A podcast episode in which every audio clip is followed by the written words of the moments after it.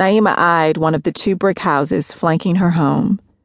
Freshly painted shutters, shiny brass house numbers, and cute mailbox adorned the front brick facade. The metal railings had a shiny black coat without a single peel. The landscaping behind the wrought iron fence was on point. She shifted her eyes to the other brick home. It was the exact opposite, like an image in a weird mirror that flipped shit. Thing was, Naima was in no position to play pot to the black kettle. Biting her full bottom lip, she squinted against the afternoon sun as she stepped up on the curb and eyed her happy home.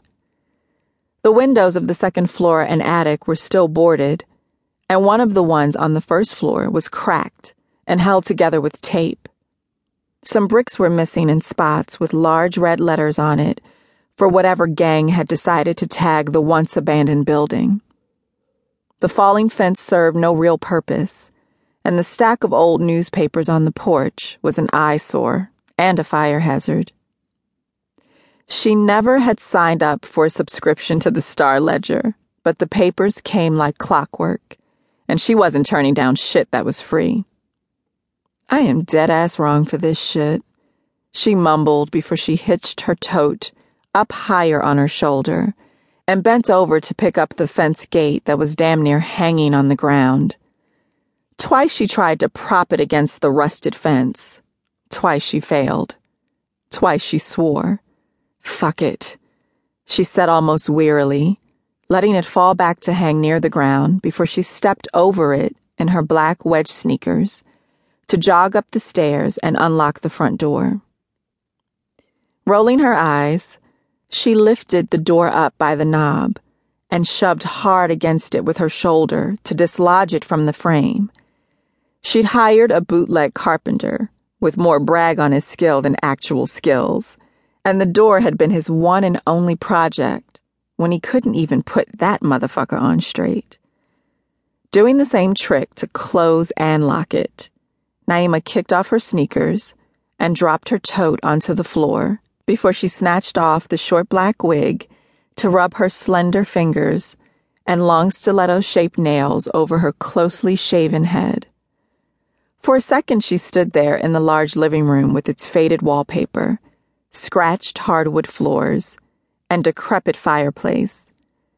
She could close her eyes and almost picture the days she spent growing up there. The house once belonged to her grandfather, and now it was hers. She was the owner of a home that had seen better days, and although she cared that it still looked like the abandoned and battered shithole it became after her grandfather's death, she didn't have the money to fix it up the way it deserved, the way he would want. But it's mine. What's left of this raggedy motherfucker anyway? The brick colonial had been her home since the day her grandfather had had to choose whether to let her go into the foster care system or raise her. A drunk driver took her mother away, and her father was never there. That left her grandfather to grieve the death of his daughter and raise his eleven-year-old grandchild, who was filled with grief and anger and lack of understanding. As soon as she hit her teens, she took his age for granted. She had a love for hanging out in the streets. She'd inherited it from her father, and she'd let it lead her to sneaking out of the house at night or running away for days to discover parties, weed, and dicks. And not in that order. The years between thirteen and fifteen were a messy-ass blur, just fucking wild and reckless. There were plenty of women who came in and out of his life to help, but Willie Cole had done the work of raising a little girl. He cooked, he cleaned, he shopped, he talked, he listened. He did his best to do her hair.